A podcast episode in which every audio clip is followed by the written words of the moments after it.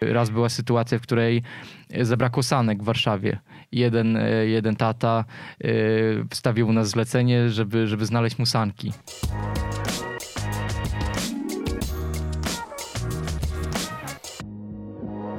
Cześć, ja nazywam się Dawid Paczka, to jest audycja Młode Wilki. Dziś moim gościem jest Tomasz Werner, współzałożyciel aplikacji StepUp, która jeszcze nie ma CEO. E, to nie jest to ustalone. Cześć Tomasz. Tak, cześć Dawid. Słuchaj, zawsze zaczynamy e, Młode Wilki od tego, że proszę mojego rozmówcę o elevator pitch. Wyobraź sobie w takim razie, że jestem partnerem zarządzającym wybranego funduszu Venture Capital. Możemy nawet wcielić się, tutaj mogę się wcielić w rolę znanego nam obu Borysa Musielaka i załóżmy, że jestem Borysem e, i mm, masz mi teraz zrobić elevator pitch, dlaczego Smog VC ma zainwestować w Twoją aplikację? To w StepUp oferujemy usługi dookoła domu w formie subskrypcji dla naszych klientów. I oni to robią wszystko przez, przez aplikację, którą zaprojektowaliśmy. Też e, zarządzają swoją subskrypcją. E, mogą dodatkowe usługi na przykład dodawać, takie jak e, mycie okien czy też pranie. A z drugiej strony mamy aplikację dla wykonawców, w której nasze osoby, które u nas pracują, mogą zarządzać swoim grafikiem, też dobierać usługi, zgłaszać się i, i mieć całą kontrolę nad, nad wszystkimi zleceniami.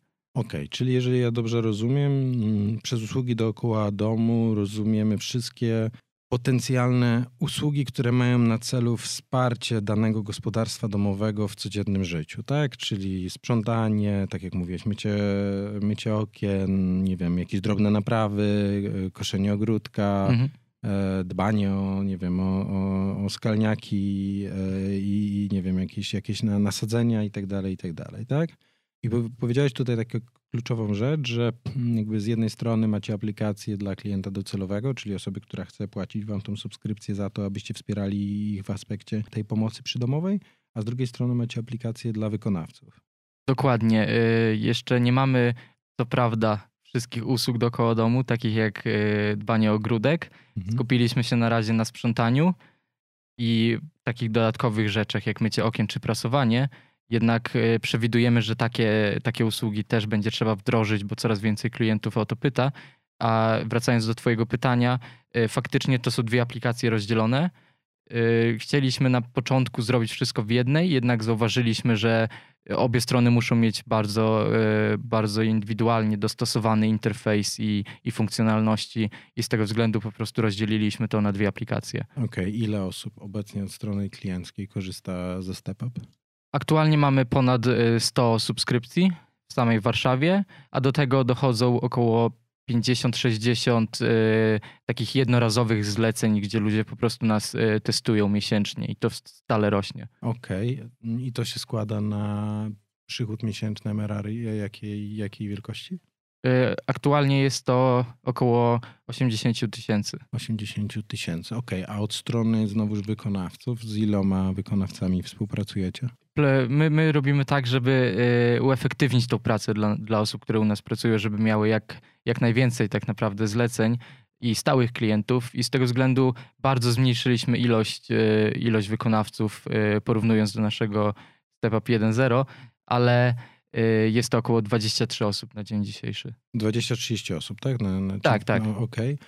No dobra, pozostajmy na chwilę przy, przy liczbach. Mhm. Um, czyli mamy rok 2021, kończycie z około setką subskrypcji, 50-60 mm, stałych zleceń. StepUp rozpoczął swoją e, działalność kiedy? Dostaliśmy pierwsze fundusze na to, żeby właśnie zrobić ten, ten, ten pivot mhm. jakieś 5 miesięcy temu. Czyli w 5 miesięcy doszliście już do poziomu 100 stale płacących klientów plus Dokładnie, to, to, to jest mhm. E, liczba, którą osiągnęliśmy okay. 5 miesięcy. Okay.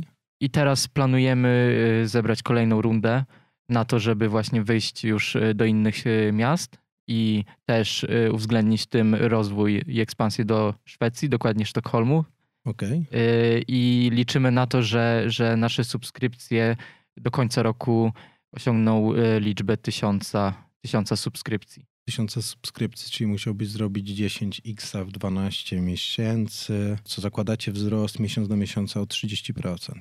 Tak, i tutaj trzeba wziąć to pod uwagę, że my naprawdę yy, bootstrapowaliśmy dalej, można powiedzieć trochę, przez te 5 miesięcy, czyli bardzo musieliśmy skupić yy, naszą uwagę na to, żeby ten Customer Acquisition Cost, który mamy, yy, był minimalny pod tym względem, że wybieraliśmy tylko jeden kanał, na przykład dotarcie do, do, do potencjalnego. Okay, to jest ciekawe, zaraz, zaraz do tego, zaraz do tego przejdziemy. Tutaj powiedziałeś taką, taką, taką rzecz, że mm, żeby tak troszeczkę uporządkować mhm. dla, naszych, dla naszych słuchaczy i e, oglądających, że Step Up po piwocie zaczął się 5 miesięcy temu, jak pozyskaliście finansowanie. E, z tego co wiem, pozyskaliście mm, finansowanie pre-seed od Smog VC. Mhm kwocie około 200 tam tysięcy złotych. Dokładnie. Domyślam się, że to jest ten deal standardowy, który u Smoka jest na stronie, czyli 200 za 5%, mhm. a wcześniej operowaliście w ramach po prostu bootstrapowania i własnych własnych środków, próbowaliście rozwijać jakąś Dokładnie. wcześniejszą wersję aplikacji, tak? I czym to w czym wtedy był Step Up? Step Up był wtedy takim open marketplace'em, czyli szybko stworzyliśmy MVP i mieliśmy tak naprawdę wszystkie usługi, czyli dodawaliśmy co miesiąc nowe, usuwaliśmy, to były nianie, to były, byli elektrycy, y, hydraulicy. Pojawiały się bardzo różne zlecenia. I tutaj chciałbym wymienić kilka, które są dosyć y, śmieszne. Na przykład do, dostarczaliśmy choinki przed świętami. Mhm. Albo zdarzały się zlecenia, że y, ktoś chciał kogoś wynająć na to, żeby mu zrobił zdjęcie, jakie mieszkania są wolne, gdzie są na przykład szablony jakieś kup ode mnie mieszkanie, tu mój numer. I tylko taka osoba chodziła po to, żeby to zrobić. Raz była sytuacja, w której zabrakło sanek w Warszawie. Jeden, e, jeden tata e, wstawił u nas zlecenie, żeby, żeby znaleźć mu sanki gdziekolwiek na internecie i przywieźć do domu, bo, bo córka chce pojeździć. No okej, okay. wtedy urośliście jakby w tej formule, to domyślam się, że to nie był wtedy model subskrypcyjny, tylko działaliście to nie był model. Płat, płatność za ogłoszenie, czy od prowizja od zrealizowanego zlecenia? E, prowizja od zle, zrealizowanego zlecenia, mhm, tak. Czyli jakby z jednej strony musieliście zapewniać użytkowników mhm. na tę aplikację, tak, którzy dokładnie. chcą realizować te zlecenia. Problem kura jajko był, tak. A z drugiej strony musieliście zapewniać użytkowników, którzy chcą te zlecenia składać, mhm, tak? tak? Jak pozyskiwaliście tych użytkowników? To na początku jeszcze przed wypuszczeniem aplikacji yy, spamowaliśmy wszystkie możliwe grupki na internecie, wszystkie fora do tego, żeby ludzie się zgłaszali do nas, jeżeli potrzebują takiej pomocy, ale mhm. też fajnie trafiliśmy w taki, w taki okres, w którym y, ta pandemia przybierała na sile i, i, i po prostu... Było dużo prac przy domu. Było dużo prac przy domu, ludzie dostrzegli w ogóle, że mają inne potrzeby, tak jak, jak się jest mhm. już w domu, to widać y, trochę inne rzeczy, które trzeba załatwić, albo pojawiają się też nowe pomysły w głowie, więc y, faktycznie jeżeli dostarczyliśmy taką platformę, gdzie możesz naprawdę zlecić cokolwiek, wpisać po prostu czego potrzebujesz, to było dosyć fajne, ale ten bootstrapping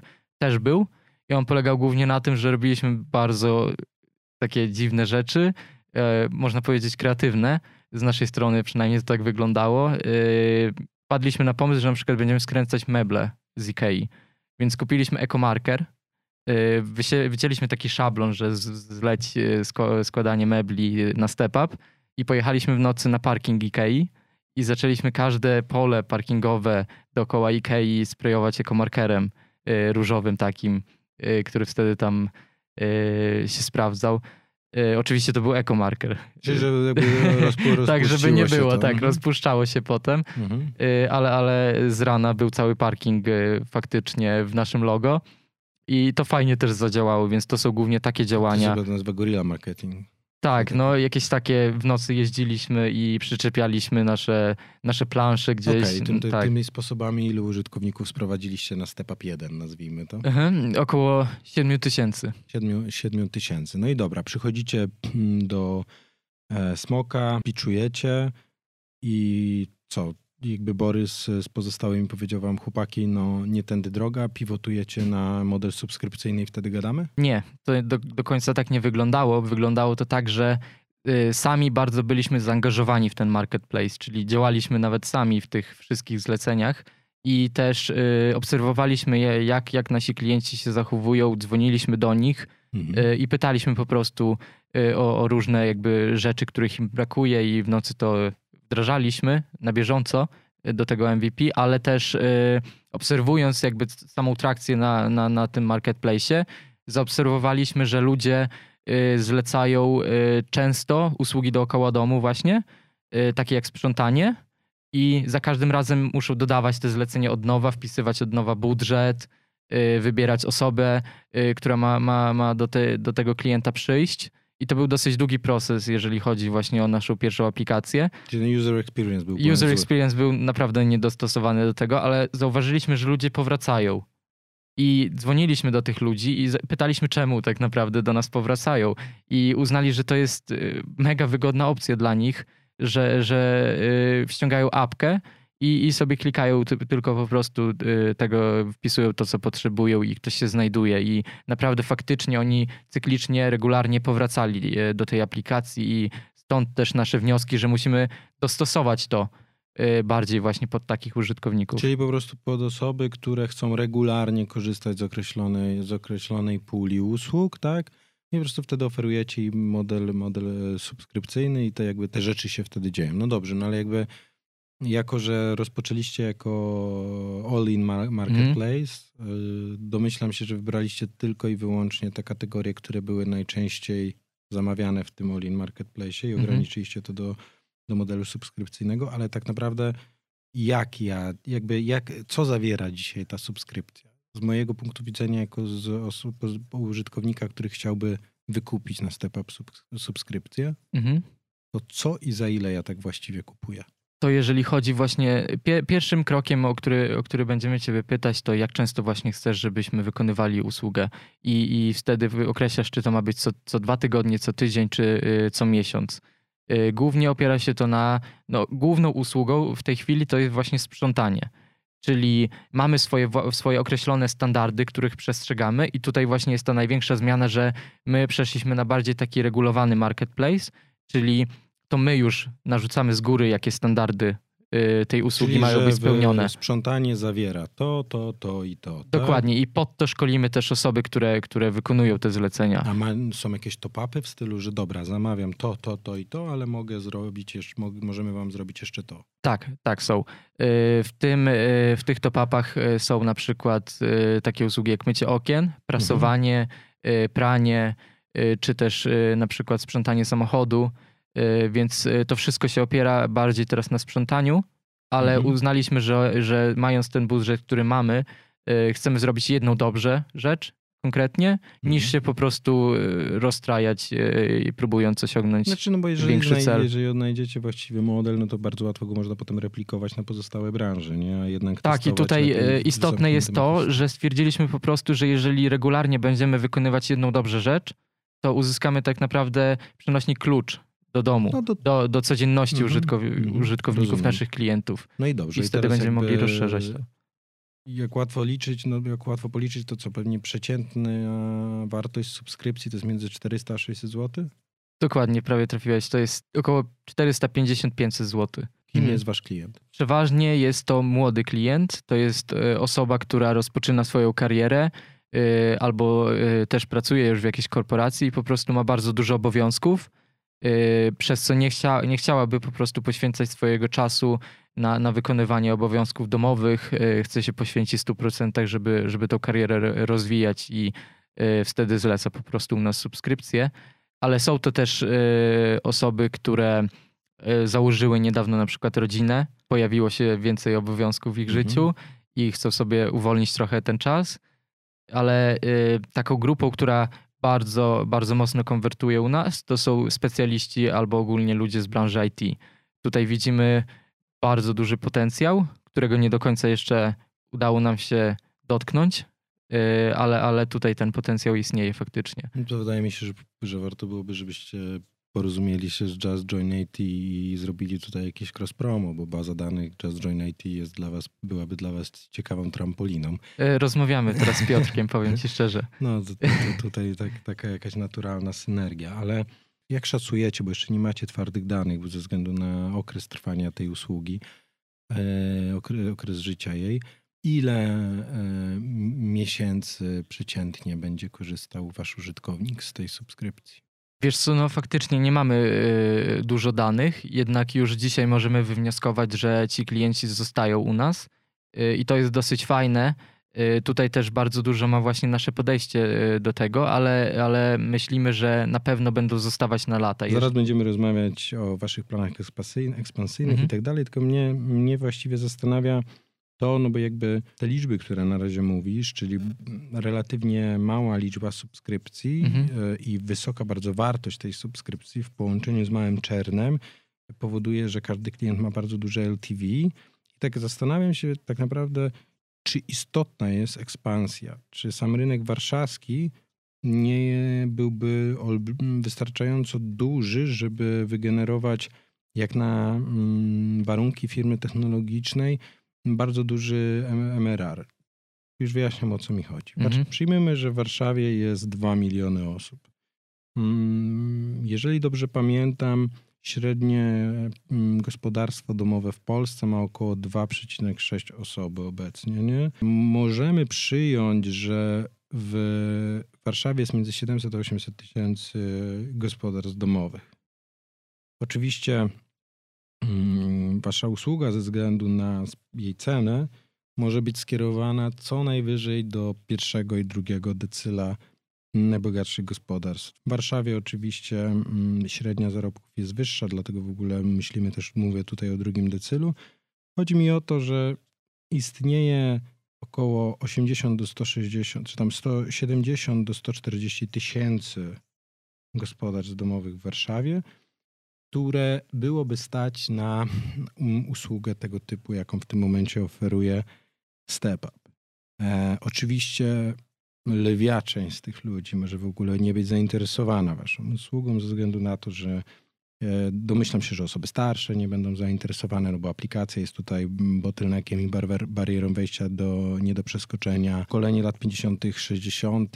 też raczej ceni sobie prywatność, woli, woli sobie ten woli sobie samemu e, sprzątać. Jest cała przestrzeń szarej strefy. Do tego oczywiście są rozbudowane usługi sprzątające też w białej strefie, inne firmy sprzątające, które też mają już potężne bazy klienckie, ale zmierzam do tego, że dalej mówimy tutaj o tym, że między 70 a 140 tysięcy mm, e, gospodarstw domowych mogłoby być zainteresowane tą usługą. Jeżeli byśmy ucięli to o 90%, wciąż mówimy o 7 do 14 tysięcy gospodarstw mhm. domowych, nie? Ty powiedziałeś teraz takie chwilę wcześniej zdanie, że jakby celem step-upu jest y, tysiąc subskrypcji na koniec roku. Nie, jeżeli założymy, że te 7 tysięcy potencjalnych klientów istnieje w Warszawie, wystarczyłoby, żebyście przejęli 14% waszego marketu tutaj lokalnego, mhm. żeby dojść do założenia tysiąca, tysiąca subskrypcji, nie? Dlaczego myślicie o ekspansji, a nie chcecie skoncentrować się tylko na jednym lokalnym rynku? Powodów jest kilka tak naprawdę. Jeżeli y, chodzi o, o samą Warszawę, no to tutaj mamy, jeżeli chodzi o Polskę, to mamy trochę taką sytuację, w której y, mamy nawyki u, u, u osób, y, że, że taką pracę, którą te osoby wykonują, pozyskuje się właśnie na, na, na przykład szarym rynku albo też y, są firmy, które nie do końca dobrze traktują swoich y, pracowników, ale nie będę się wgłębiał może w ten temat za bardzo. Niemniej jednak te nawyki ciężko jest zmienić. Trzeba dobrą bardzo komunikację prowadzić, pokazywać, że te, te wartości dodatnie, takie jak właśnie dobre traktowanie pracowników, czy też, że, że zamawianie u nas wiąże się z tym, że ma się bezpieczeństwo, Y, jakąś tam odpowiedzialność ponosimy za to i, i dobry, dobry, dobry customer service. Y, niemniej jednak y, chcemy, chcemy wyjść na, na Szwecję, pokazać w ten sposób, że nasz biznes jest skalowalny, bo ten potencjał istnieje po prostu na, na, w całej Europie, na całym świecie. Jeżeli chodzi o Szwecję, no to tutaj mamy bardzo, bardzo fajne warunki, które już dzisiaj tam istnieją i nie ma dużego gracza. E, a jest nim e, między innymi taki tax reduction, który się nazywa RUT. I on powoduje to, że państwo płaci 50% za usługi dookoła domu dla firmy. E, na każde domostwo jest to kwota do 70 tysięcy koron, czyli 35 tysięcy złotych. I to pozwala bez problemu mieć subskrypcję u nas na cały rok dla, dla takiego Szweda.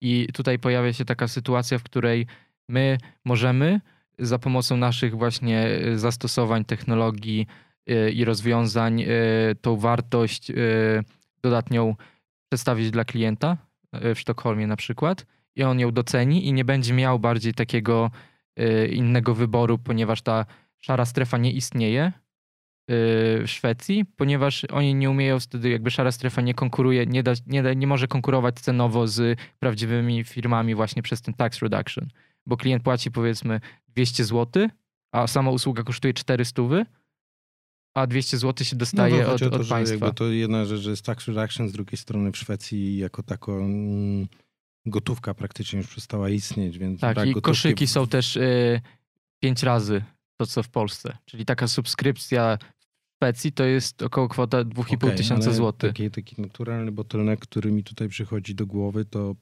który też się pewnie tyczy Polski, mhm. ale w Szwecji i potencjalnej ekspansji właśnie na Sztokholm pewnie będzie jeszcze zmultiplikowany, jeżeli chodzi o poziom trudności. Mhm. Jak rozwiążecie kwestię pracowniczą w Szwecji? Skąd będziecie pozyskiwać wykonawców? Będziemy tak naprawdę pozyskiwać wykonawców w taki sposób jak teraz. Y, będziemy po prostu naprawdę promować te y, fajne, fajne y, warunki pracy, które u nas się zyskuje. To, że jest to praca elastyczna, że naprawdę te zlecenia są w obrębie twojego, twojego domu, czyli nie musisz daleko jeździć do pracy. Masz też właśnie stałych klientów swoich, z którymi nawiązujesz tą, tą relację. My, my chcemy ciebie jako osoba, która u nas wykonuje y, zlecenia, bardzo fair traktować. Nie chcemy okay. zmienić tak naprawdę podejście w tej branży. Całą taką rysę na tym planie, jaką ja dostrzegam pierwszą, to nie jest kwestia pozyskiwania klientów. To jest taki paradoks, że właśnie to, co, to, to taką prostą drabinkę, którą zrobiłem chwilę temu, opisując, mhm. ile jest po, jak wielki może być potencjalnie rynek warszawski. Jeżeli dołożymy do tego potencjał rynku sztokholmskiego i uwzględnimy fakt tak. tego tax refundu, o którym ty wspomniałeś na prace przydomowe, no to powoduje, że ten rynek sztokholmski jeszcze ma pewnie jeszcze większy potencjał. Podobna aglomeracja, jeżeli chodzi o liczbę ludności jak Warszawa, więc mówimy tutaj o przynajmniej dwukrotności tych, tej, mhm. tej cyfry 7 tysięcy, którą powiedziałem wcześniej. Powiedziałeś, że macie między 20 a 30 pracowników na 100 subskrypcji i 50-60 jednorazowych zleceń. Mhm. Jeżeli byście mieli 1000 subskrypcji i nie wiem, 300 jednorazowych zleceń w miesiącu, potrzebowalibyście 200-300 ludzi. Tak. Żyjemy w świecie, w którym jako tako bezrobocie ma charakter dobrowolny. To znaczy w Szwecji bezrobocie wynosi chyba 6%, w Polsce bardzo podobnie. I teraz um, oczywiście domyślimy o, ty, o tych wiesz, wartościach, e, o których wspominasz i tym, że, że jakby redefiniujecie to, w jaki sposób y, osoby e, sprzątające są traktowane przez klientów, czy tam chcecie tą misję mhm. nieść, żeby wiadomo, te osoby były doceniane i sprawiacie, dajecie im te dodatkowe wygody, czyli właśnie to, co mówiłeś, lokalizacja i tak dalej, i tak dalej, powtarzalność zleceń, to mimo wszystko dalej sprzątanie jest pracą, którą w Polsce niewiele osób chce wykonywać, a w Szwecji w związku z zamożnością Szwedów prawdopodobnie stawiam hipotezę, że chce wykonywać jeszcze mniej osób.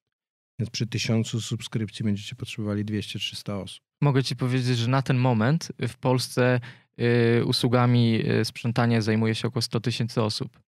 Więc y, to jest bardzo duża liczba, jeżeli chodzi właśnie o, o osoby, które działają w tej branży.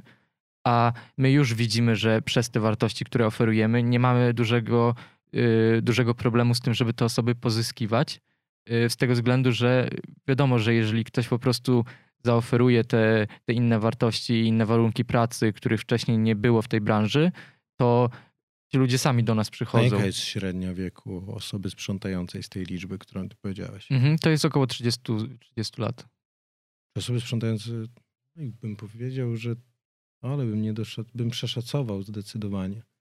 Zastanawiam się, zastanawiam się, wiesz, mówisz 100 tysięcy osób sprzątających. Mhm.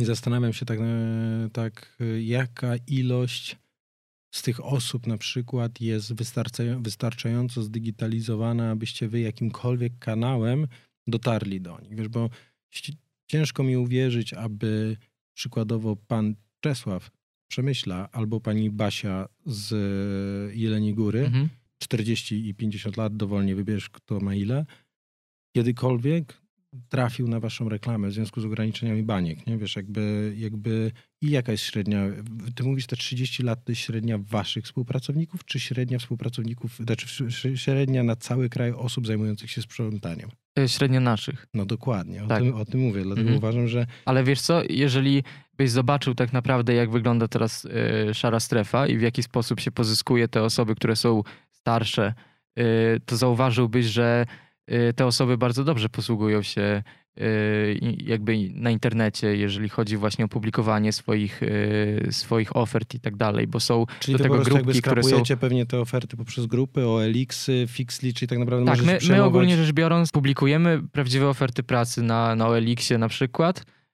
i te osoby do nas po prostu już dzwonią i jest cały ten onboarding, czyli uczą się tej aplikacji i w tym nie mają potem żadnego problemu, bo ona jest bardzo prosta. Okej, okay, a teraz, bo ty cały czas mówisz, że to są osoby, które dla was pracują. Na jakiej zasadzie ja, jeżeli bym chciał pracować dla was po tej stronie podażowej, czyli jakbym wykonywał te prace przydomowe, jak wygląda proces rekrutacji? Nawiązujemy ten pierwszy kontakt, przeważnie jest on telefoniczny i wtedy umawiamy się y, na pierwszą rozmowę kwalifikacyjną u nas – i przedstawiamy warunki pracy, nasze standardy, pytamy o doświadczenie wcześniejsze, o, o, różne kwalifikacje. Y, są to na przykład u nas osoby, które pracowały wcześniej w hotelach czy też w innych firmach sprzątających i mają duże doświadczenie i wtedy jeżeli y, faktycznie te, te doświadczenie mają i, i, i u nas się dos, też bardzo liczy komunikatywność, czyli my świadczymy usługi dla, dla osób, jakby dla klientów w domach, i z tego względu y, ci klienci muszą się dobrze, komfortowo czuć, jak do ciebie przychodzi osoba. Z tego względu też patrzymy właśnie na to, jaki, jak komunikujesz się z, z nami, y, bo potem będziesz komunikował się z klientami. Jeżeli wszystko jest ok, no to y, umawiamy się na właśnie takie pierwsze testowe sprzątanie, w którym nasze najbardziej doświadczone osoby sprzątają razem z tą osobą potencjalną i to one tak naprawdę już potem decydują, czy te nowe potencjalne osoby będą z nami pracować, czy też nie. Czyli my po, po ten pierwszy etap jest u nas, my, my, my go jakby przeprowadzamy, też e, sprawdzamy dokumenty oczywiście i tak dalej. E, a drugi etap to już jest e, przez, przez nasze osoby operacyjne, czyli takie bardziej Na doświadczone. Na jakiej zasadzie mm, z formalnego punktu widzenia wygląda ta współpraca? Dostaję od Was umowę o pracę, działam w modelu B2B, czy umowę o dzieło? Na ten moment y, y, faktycznie nie mamy żadnych takich umów y, mhm. formalnych, niemniej jednak działamy legalnie, y, ponieważ opieramy się na tej kwocie y, do 1300 zł, których można pracować y, niezależnie, nie, nie prowadząc działalności gospodarczej. Też trochę osób jest właśnie w wieku studenckim, a, a mamy też osoby operacyjne, które właśnie u nas pracują już normalnie. Operacyjne w samym y, step-upie, czy operacyjne? Tak, operacyjne jakby sprzątają, ale też, y, tak jak mówię, rekrutują nowe osoby, okay, czyli kształcą osoby, nowe. To już jest umowa o pracę. Umowa, umowa, umową o pracę, okej. Okay. Patrząc na to, jak wygląda ta sytuacja, my chcemy wszystkich zatrudniać jakby już też na umowę, umowę zlecenie, umowę o pracę i do tego dążymy. Więc mhm. to chcemy jak najszybciej przekształcić właśnie w taki sposób zatrudnienia. To też poniekąd tutaj odpowiadasz, dlaczego tak bardzo istotny jest ta ekspansja na rynek szwedzki ze względu na ten przepis, o którym powiedziałeś, czy na, tym, na ten dodatkowy benefit wynikający z połowy zwrotu kosztów za pracę przydomową. No bo ciężko będzie wam konkurować ceną z szarą strefą w Polsce, tak? Czyli jeżeli ty mówisz tutaj o umowie o pracę, no to jeżeli chcesz dla osoby sprzątającej zaoferować konkurencyjne warunki płacowe. Oczywiście one mogą być dyskontowane, kiedy ta osoba jest e, zatrudniona na umowę o pracę, ale wciąż to nie może być różnica 50%. To nie jest taka różnica. Dokładnie, tylko że wy nie jesteście, nie może, jakby problem będziecie mieli z, konkur- z konkurowaniem e, w cenie, tak? No bo jeżeli załóżmy płacicie 20-25 zł za godzinę na UOP jeżeli byście mieli zatrudnioną taką osobę, no to to jest 4000 netto przy mhm. 25 godzinach, czyli koszt, koszt takiego pracownika to jest 6,5 tysiąca, czyli efektywnie on kosztuje tam 40 zł dla was, nie? Mhm. No i teraz ta sama osoba, tak, może pracować w szarej strefie za 35 zł, nie? Czyli jakby otrzymując tam mhm. wynagrodzenie odpowiednio wyższe, nie płacąc podatków i tak dalej, nie? E, a w Szwecji jakby nie występuje ta aberracja w związku z faktem, iż nie opłaca się rozliczać na czarno z kontrahentem, który wykonuje prace przydomowe, nie? I tym samym jakby wasz fokus właśnie jakby warto, żeby był mhm. zrobiony na Szwecję, że ze względu na to, że rynek będzie o wiele prostszy, nie? Tak, to też. Niemniej jednak skupiając się na samym e, zarobku e, osoby sprzątającej, to jesteśmy w stanie konkurować jakby e, stawką. Nawet jeżeli byśmy właśnie już przeszli na ten, na ten sposób zatrudnienia, do którego dążymy. I nasze, nasze, nasze, nasz take rate, tak naprawdę, który aktualnie wynosi 45%, on jest dosyć wysoki i będziemy w stanie po prostu trochę z niego zejść przy na skali, rzecz. Przy skali tak, jednak to jest długi proces, ponieważ y, trzeba budować y, inną wizję tej branży w Polsce. E, trzeba budować e, tak naprawdę poprzez komunikację, tak naprawdę budować świadomość tego, że e, tą branżę trzeba zmienić, że zatrudniając osobę na biało przez nas, zyskujesz bardzo dużo różnych, jakby można powiedzieć, atutów, czyli... Ja tu wiesz mhm. co, ci tak wejdę w słowo mimo wszystko, bo jakby masz świadomość, że to nie jest tak, mhm. że E, prowodyrem tej sytuacji, że to jest rozliczane na czarno, mhm. jest zawsze osoba, która oferuje to, to zlecenie. Tak, to i dokładnie jakby... tutaj jest ta główna różnica między, między nami a konkurencją. Yy, jest taka, że my skupiamy się jakby w głównej mierze na yy, osobach, na wykonawcach. Tak jakby to oni są w naszym, yy, nasz top jeden Y, priorytet, żeby no one się dobrze czuły. Być, one muszą być, oni, one, on, Tak, my chcemy doprowadzić do sytuacji, w której y, jeżeli klient zaoferuje tobie, powie po prostu szczerze, że słuchaj, po co step up, y, możemy się dogadać, to ona nie będzie chciała tego zrobić. Poprzez właśnie tą relację, którą nawiązała z firmą, poprzez te bezpieczeństwo, które ma zapewnione dzięki nam, ciągłość zleceń u różnych klientów, czy to na przykład też jednorazowe zlecenia, które może sobie dobierać wtedy, kiedy ma wolny czas Y, całą tą mechanikę chcemy rozbudować. Też ma wszystkie zlecenia blisko siebie, jakby blisko no tak, domu. ale też aspekt samej umowy o pracę no, warunkuje, że masz Dokładnie. wiele różnych benefitów. Dokładnie. Urlop płatny, masz zdolność kredytową chociażby. Tak, i tutaj y, faktycznie jakby...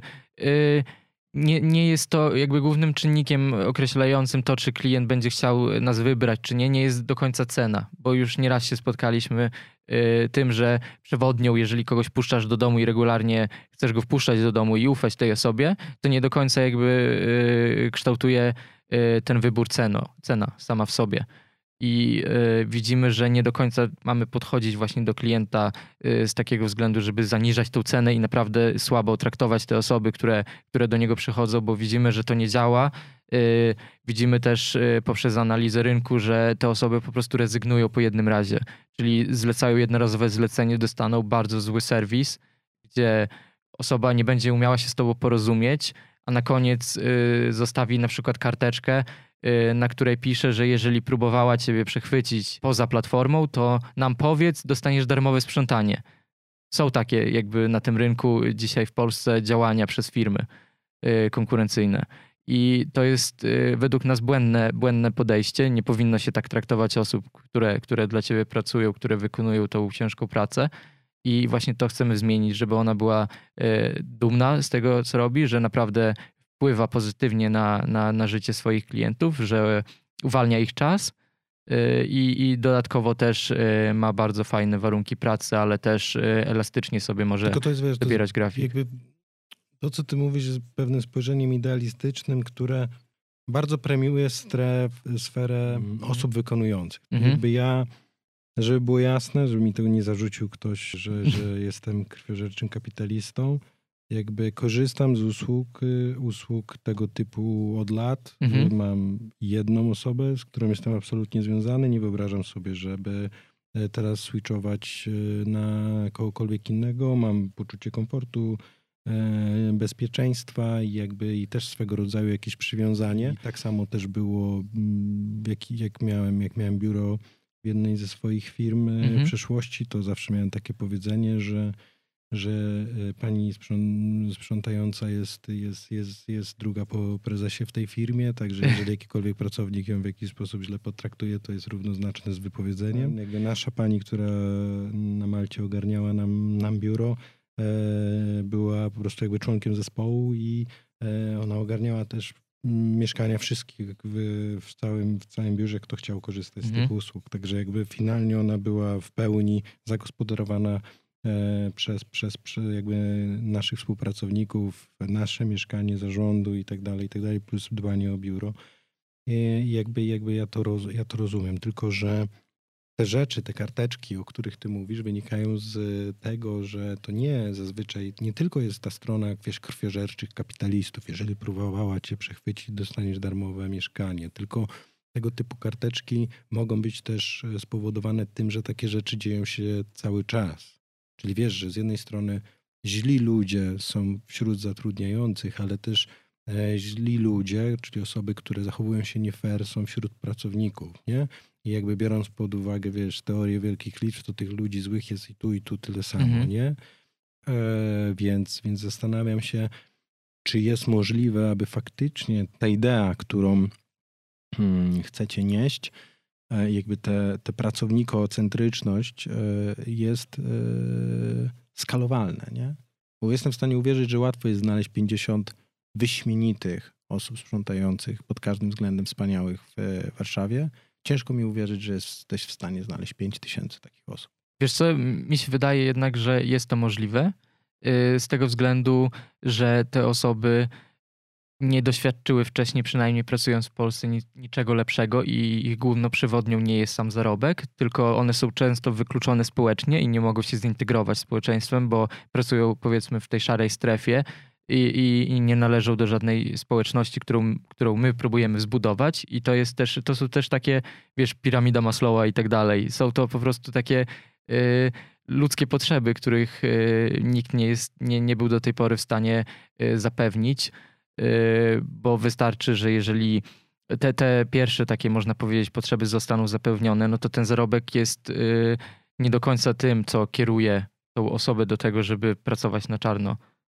I myślę, że tutaj z tego względu jest to możliwe w Polsce. Dodatkowo chcemy też lobbować właśnie tą sytuację całą w Polsce, czyli pokazywać faktycznie, jak to wygląda y, w tej, w tej szarej strefie y, i jak inne firmy podchodzą do tego, jak wykorzystują te, y, te sytuacje w Polsce. A po trzecie, jako klient, my dążymy do tego, żebyś nie był uzależniony tylko i wyłącznie właśnie od sprzątania, tylko już dzisiaj chcemy stosować takie data-driven rozwiązanie i już dzisiaj analizujemy sytuację y, naszych klientów też pod różnymi y, szczególnymi, można powiedzieć, jakby badamy te sytuacje, które są w tych domach y, i widzimy niektóre schematy, które też da się wypełnić poprzez niezależne usługi, które są komplementarne z tym, co robimy i mogą być świadczone jednocześnie. Czyli tutaj Często dużo klientów ma na przykład, y, chciałoby korzystać z właśnie prania, prasowania i moglibyśmy na przykład takie y, rzeczy też wykonywać, czyli dostarczać jeden worek, który wypełniasz i dostajesz na po 48 godzinach powiedzmy już wyprasowane, uprane yy, ubranie, albo też dodatkowo są takie niektóre produkty w domu, które masz, które są codziennego użytku, jak papier toaletowy, czy, czy też Y, pasta do zębów i tak dalej. Taką listę można sporządzać podczas, podczas wizyt u ciebie w domu i, i takie rzeczy też dostarczać y, na bieżąco y, w formie właśnie subskrypcji.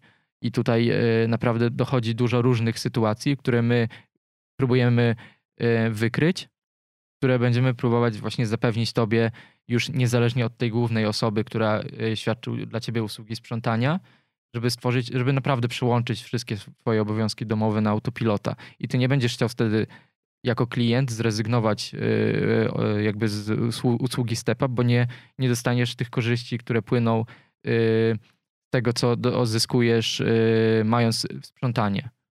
Okej, okay, no jakby, jakby ja, ja, to rozumiem i to mnie... I to mnie, mnie tak, czyli sprzątanie, tak jak mówiłem, jest takim kluczem mhm. do, do codzienności klientów, do ich codziennych nawyków i tak dalej. Y, a, a my to chcemy dalej po prostu znaczy, rozbudować. To też wynika z jakby to, co jakby ja, ja uważam, że to nie, nie jest problem w tym, że jeżeli już ktoś do was trafi, mhm. to żeby on z wami został. Nie? No bo jakby jeżeli pozwolisz komuś, kto przyśle, kogo przyśle ci aplikacja, zająć się twoim praniem, czyli mówiąc kolokwialnie, uprać twoje brudne majtki, to ty masz naprawdę dużej klasy zaufanie do tej aplikacji. Nie? Dokładnie. to jakby ty już jesteś... e, Jeszcze coś ci mogę zaakceptowałeś to, powiedzieć. Tylko, dokończę myśl. Aha. Ja uważam, że wasze bottlenecki nie znajdują się, bo jak sam powiedziałeś, masz 3,5% czerna. Nie znajdują się wewnątrz tych ludzi, którzy z was korzystają. Oczywiście ty możesz obudowywać to różnymi subproduktami i tak dalej, i tak dalej. I oni nie będą chcieli rezygnować. Tylko, że ty nie masz czerna dużego, żebyś się o to martwił.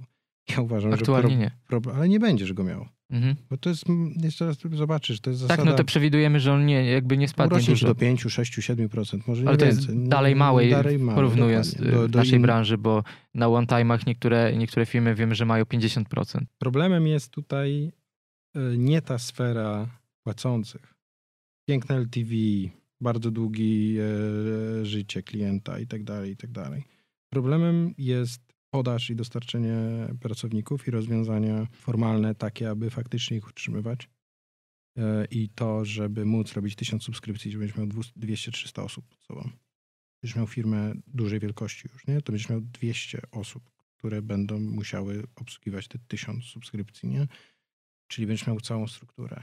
Tak, Już tam, dokładnie. jakiś będziesz miał osoby nad, nad, nad, będziesz miał szefa pionu sprzątania, szefa No tak, pionu mycia wszystko szyf, operacyjnie, szefa tak. pionu mycia e, okien, e, czy tam prasowania, żart oczywiście, ale, ale, ale jakby zmierzam do tego, że tam będzie cała struktura wewnątrz tej, tej. I tutaj, tutaj jest największe wyzwanie moim zdaniem, bo jeżeli jeszcze będziecie geolokacyjnie, nie wiem, Warszawa, Kraków, Wrocław, e, Sztokholm, no to tutaj widzę kolejne pewne logistyczne przeszkody.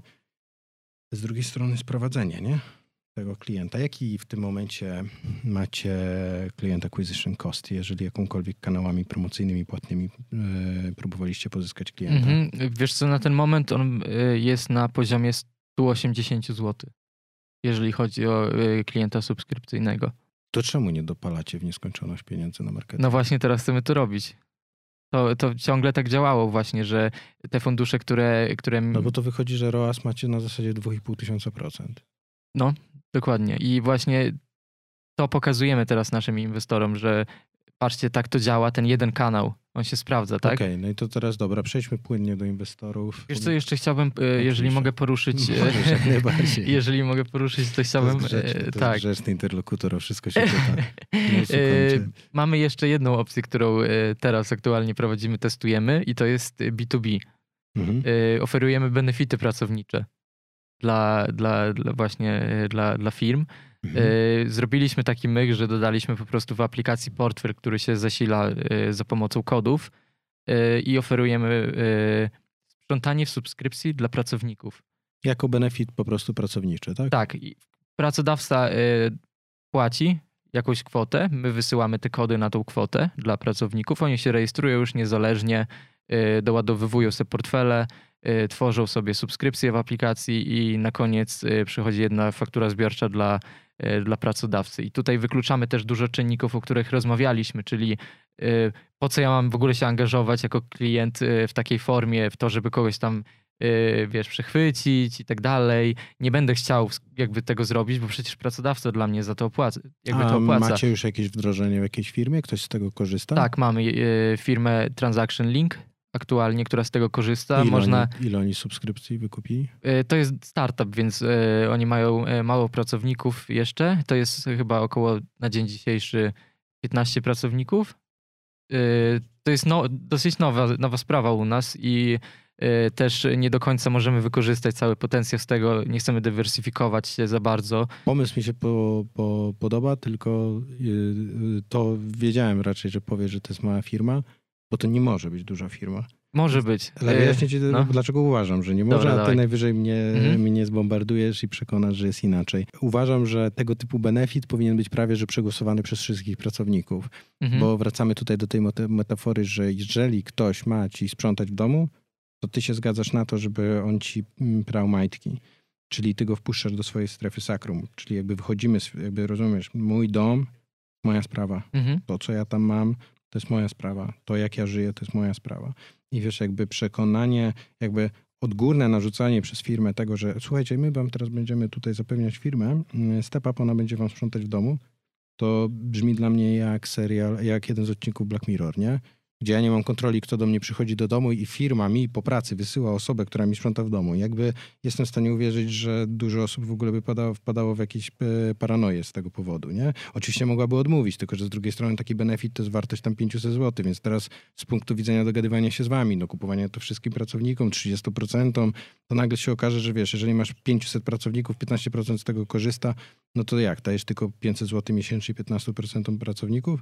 Wiesz co, ogólnie rzecz biorąc to powiem ci na podstawie właśnie tego transaction linka, zaraz przejdę do tego, że, że czemu to może być y, większe, ale yy, oni mają dużą przewagę dzięki nam, yy, szczególnie w branży IT. To, o czym ty wspominałeś, nie za bardzo jakby y, nie za bardzo się zwraca na to uwagę w tej branży. Jakoś tak y, po prostu to wygląda. Tak, tylko to jest dalej 15 osób. Jaki jest parytet, parytet mężczyzn w tej firmie? 80%?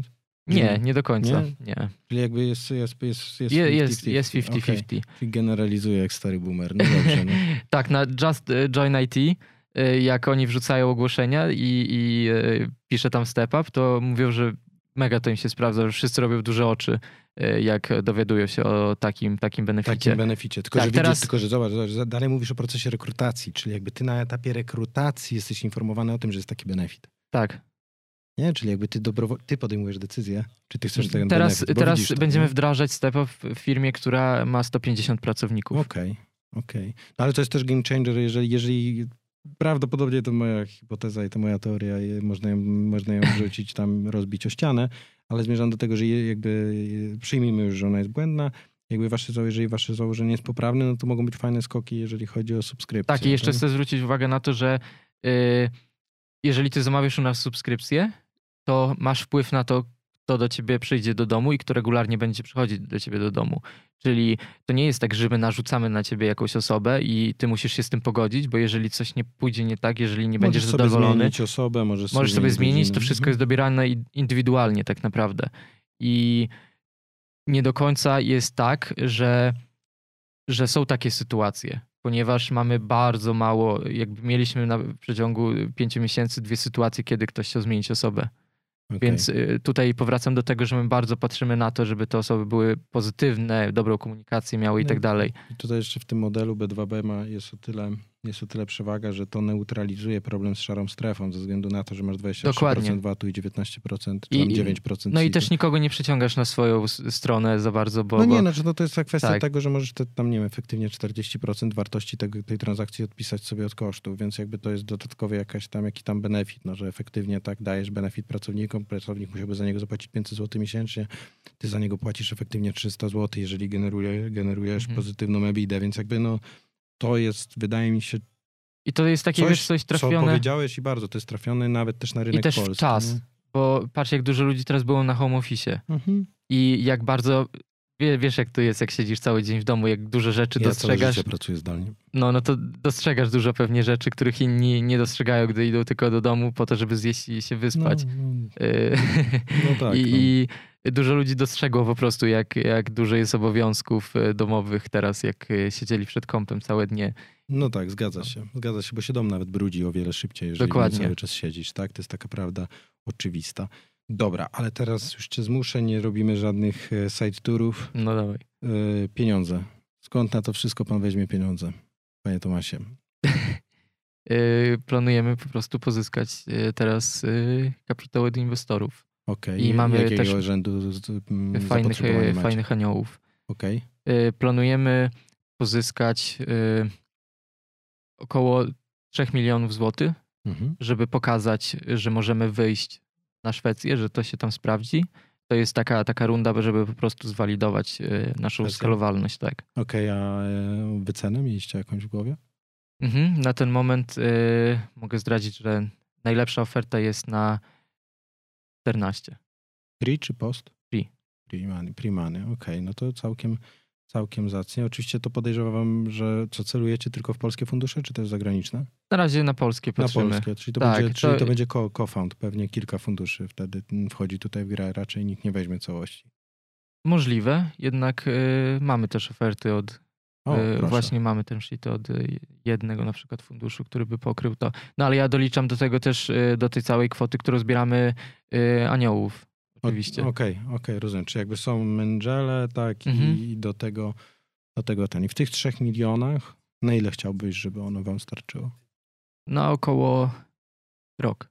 Rok. Tak. Wydaje mi się, że bardzo zredefiniuje się wasz cash flow burn rate. Wiesz co, my aktualnie mamy- obecnie? Jesteśmy w sześć osób tylko, nie? I my siedzimy na customer service z Kubą. Okej, czyli jakby Więc tutaj tak bardzo operacyjnie bardzo musimy działać. Nie możemy za bardzo realizować tego, co, co chcemy. I Czy- można po prostu zalać to kasą, nie? Y, To, te, te operacje, taki day-to-day tasks. koszty. Okej. Więc to chcemy na początku zrobić i całe takie S&D w Polsce ustabilizować, wiesz, żeby marketing... Marketing. S&D, żeby on był zrozumiały dla naszych słuchaczy? No, że marketing i tak dalej. Okej. Wszystko. Y, Wszystko, żeby tutaj się działo. Takie rzeczy, które można potem korzystać z tego za granicą. Czyli bo tu bo wiesz, widzisz, że chodzi mi o to, że w tym momencie pewnie macie burn rate co, na poziomie 25 tysięcy złotych, 30? 40? Burn rate? Mhm. Tak. No, 30, no tak. 30-40 tysięcy. No to jakby wiesz, zbierasz rundę 3 miliony, spodziewasz się, że Runaway będziesz miał na 12 miesięcy, czyli zakładasz, że burn rate będzie wynosił ćwiarę teraz w 250 tysięcy. Tak, ale bierzmy 12 pod uwagę, że wychodzimy na Szwecję też. No tak, tak, tak. No. Tylko właśnie dlatego mówię, że tak czułem pod, podskórnie, że bardzo zostanie zredefiniowany e, wasz cash flow, no bo jakby w tym momencie macie 80 tysięcy MRR, tak burn rate stanowi, no jesteście relatywnie blisko break-even pointu, tak, no bo wystarczyłoby, żebyście pozyskali 60 klientów w tej strukturze, w której jesteście, e, czyli 160 subskrypcji byście byli na poziomie break-even point. Tak, no ale jednak y, wszyscy widzimy, jesteśmy zgodni z tym, że y, to są zbyt małe kwoty, żeby robić takie rzeczy. Trzeba po prostu y, Czy rosnąć. uważasz, że, czy uważasz, że to jest filozofia, wiesz, jest, jest tradycyjny biznes? To nie jest tradycyjny biznes, biznes, tak. standardowy. Tak, są jakby d- dwa typy biznesu, tak? Można, jest o wiele więcej, ale jakby tak upraszczając maksymalnie, nie? No wiesz, Mhm. jakby jedna osoba by chciała dojść do momentu, w którym by miała tam, nie wiem, 300, 400, 500 tysięcy przychodów w waszym, w waszym modelu biznesowym i osiągała marżę na poziomie 25% i dzięki temu miałaby biznes, który by przynosił jej półtora miliona rocznie i by po prostu z tego żyła. A z drugiej, z drugiej strony jest ta wizja, gdzie robisz 500, 600 y, tysięcy przychodu miesięcznie, mając 400 tysięcy straty miesięcznie, Mhm. I, y, ale wycena twojego biznesu wynosi 100 milionów. Żyjemy w takim świecie, gdzie dwa te No tak. same biznesy mają zupełnie Jednak takie rzeczy wizję. przeważnie się dzieją, jeżeli naprawdę można wykorzystać y, jakiś potencjał na dużą skalę, no nie? I y, my prowadząc na przykład firmę sprzątającą, gdyby tak było, gdybyśmy się na tym skupili y, i robić taki break-even, no to by była firma sprzątająca. A my uważamy, że jednak y, ten potencjał, cały, całą technologię, którą stworzyliśmy już dzisiaj i którą chcemy dalej rozwijać, też wprowadzać różne nowe rozwiązania i optymalizować tą ścieżkę dostarczenia tej usługi, y, to jest coś, co może naprawdę y, zmienić tą branżę i, i bardzo stać się jakby mieć pozytywny efekt strasznie na, na, na tą branżę i naprawdę zmienić tworzenie sobie kosztów, że naprawdę można zbić te koszty. Czy to transportu też, czy to y, innych rzeczy i chcemy dlatego to wykorzystać. Okej.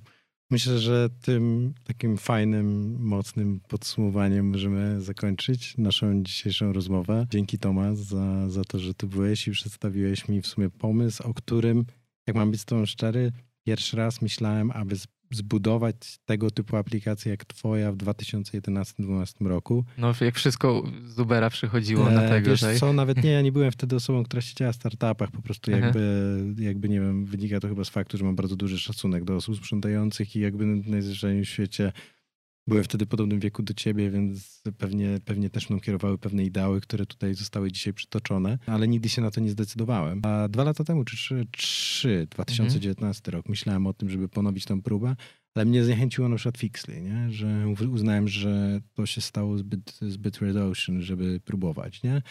Także trzymam kciuki. Liczę, że runda będzie po wycenie 14, a może nawet lepszej. Eee, no i co? I, I powodzenia i do następnego. Dzięki wielkie, Dawid. Cześć.